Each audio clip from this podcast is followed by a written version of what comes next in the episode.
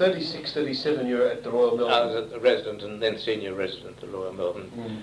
and uh, I went to the um, Children's after that, and then to the Austin, and then into the Army.